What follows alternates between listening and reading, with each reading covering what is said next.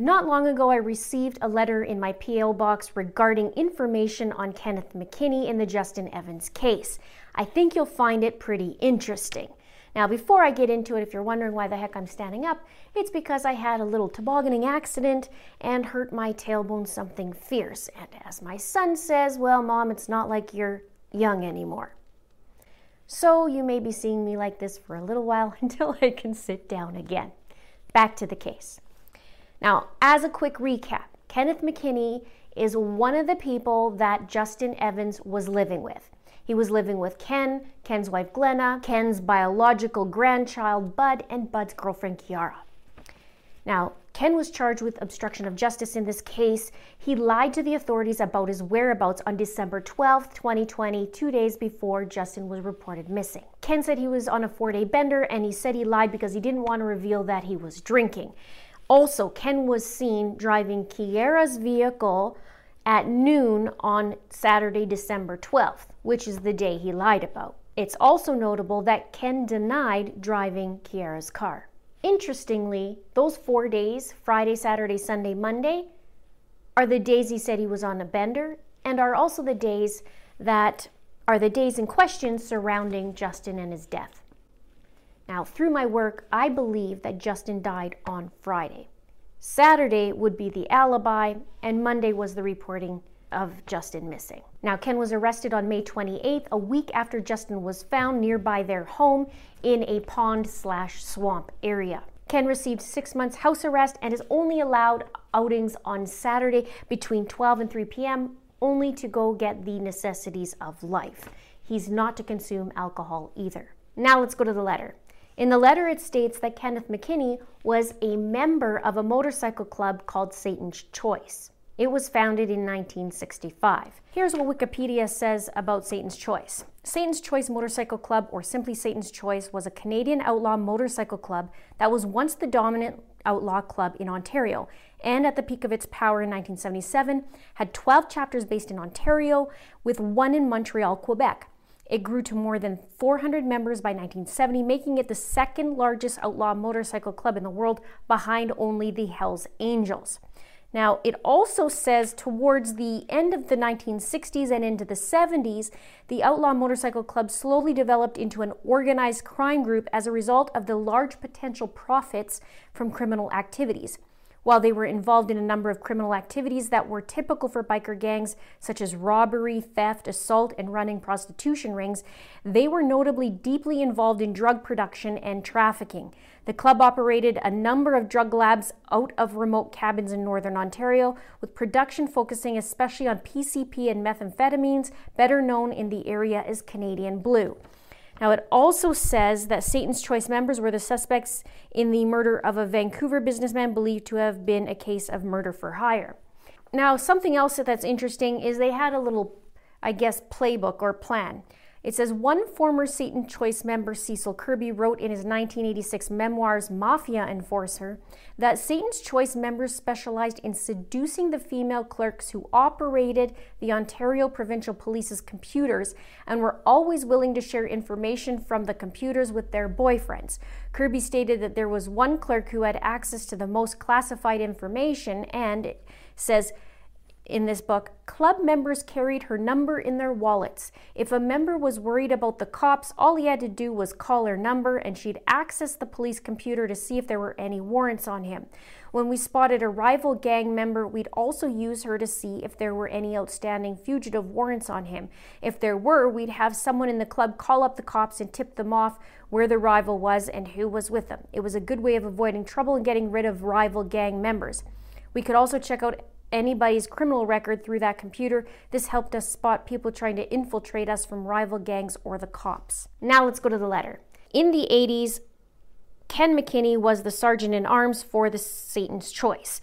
This position only answers to the president of the club.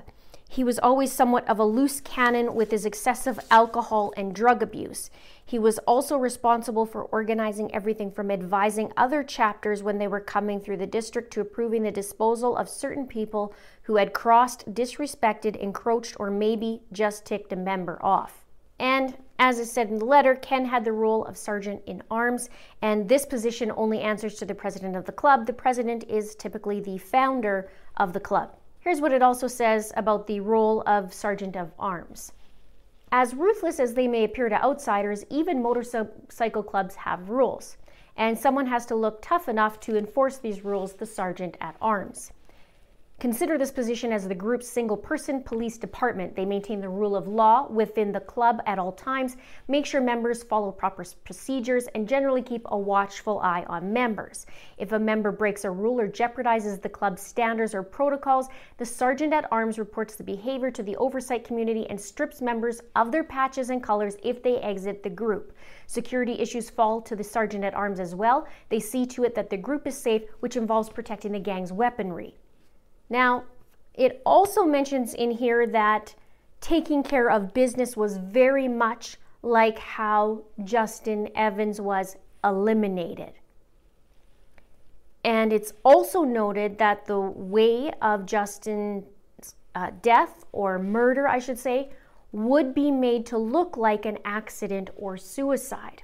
And the letter also mentions that you leave no loose ends.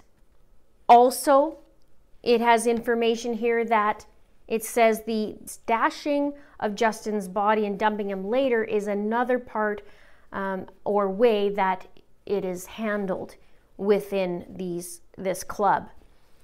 And as I go through it, it says there are 4 OPP in the Bracebridge area that is said to be on the payroll of this club.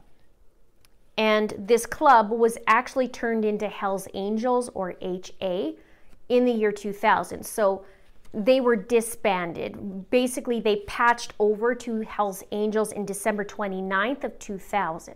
This would also be just after the time when Devin McKinney, who's Ken's grandson biologically, who we also call Bud McKinney, that's when he was born, just before 2000. Is my understanding. And Ken ended up adopting Bud, and that's why Bud calls him Dad. Now, here's what's interesting. When I was viewing Ken's court hearing before he was sentenced to house arrest, Ken's previous criminal history came up in court. And between the years of 1969, which Ken would be 18 years old around the time, and 1999, which is the year before Satan's Choice disbanded, the court stated that he had a fairly consistent criminal record from 1969 until 1999. And he was charged with theft, assault, failure to comply. He spent 60 days in jail, and he also had a 10-year weapons prohibition. Now, in 2011, he was charged with impaired driving and had a $1,500 fine and 1-year suspension. So this matches with the time of Satan's Choice, the information that I've received, and the charges that Ken had between those dates. So he's known for breaking the rules and for lying. And why lie about Saturday's whereabouts, you know, if it's no big deal? Like, why are you lying? And it was said in court that Bud came clean to the officers and said that Ken wanted him to lie for him. Now,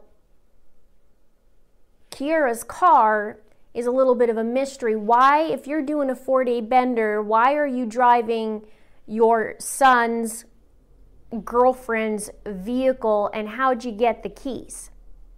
Did you just take the keys? Does she just leave it somewhere? Kiara, I'm sure you're watching, you could answer this. And what happened? Why did he use Kiara's car? Now, I heard this very early on, the chitter-chatter about Ken driving the car, and I didn't, I had no way to confirm it. However, the confirmation came in court that he did indeed drive the car, even though he denied it initially. Now, why do you conveniently have a 4-day bender, the exact 4 days that's in question regarding Justin? I have information, and through a lot of hours and a lot of work, that Justin most likely died on Friday. You can check out the videos below, particularly where about his phone and his Audible, and through behind the scenes as well. I believe it was Friday, and I believe Saturday was alibi day, and there's a reason why Ken's lying. Now, also in this letter, it mentions how much of a joke it would be for the slap in the wrist that Ken McKinney got, which wasn't much, 6 months, and he, you know, impeded the investigation. Now, what's interesting, and most of you know, if you know this case, you know Justin was found in May, and in December was when he was killed, but miraculously he was found in May, even though the OPP said initially they searched the swamp, and then they said they didn't search the swamp. However, I have a picture of a helicopter over top of that swamp. So the loaded question here still is, was Justin moved to that swamp, or was he there before? And is that where the car was heading that day on Saturday at noon? Also to be noted, Ken McKinney was offered a polygraph but declined. What are your thoughts about this new information? It does line up. I have had a few different conversations where it's true that Ken was in Satan's Choice, and I'm very curious about the OPP connections to Hell's Angels and how that plays about, because there's a pretty big push for Justin Evans to have committed suicide. Now, one of the things in the letter that has me very interested as well is talking about how taking care of business in the club was very similar or exact same way as Justin Evans was eliminated. The other thing that was very interesting about not leaving loose ends. Now, I'm curious about this because it makes me think about Lucas the neighbor, Lucas Albanus, and he was the neighbor that was buddies with Justin, but he died last January, only 3 weeks after Justin was killed. So I have some questions on that too. Did he see something? And also where it says, you know, the way it would be done, of course, is to make it look like an accident or suicide. So these are the questions I have in Lucas's case. No one has stepped forward to come on to the channel. They're welcome to talk about Lucas and to air it out, because there's lots of questions about that. But it makes me wonder about that. Is there more to this than just Ken McKinney lying? And who else knows about it, and who's helping him? One more thing I would like to point out is there was an event, we'll say it was an event, that happened where the OPP was called, and there was a concern as to what Ken's actions were right after he was on house arrest. Okay, I'm not going to say anything quite yet, but there was something that was, a phone call was made, and it was very important. However, the OPP didn't find it important to follow up on. And that could have been, I will say this, that could have been something pertaining to evidence, potentially. However, again, it wasn't that important to the OPP to follow up.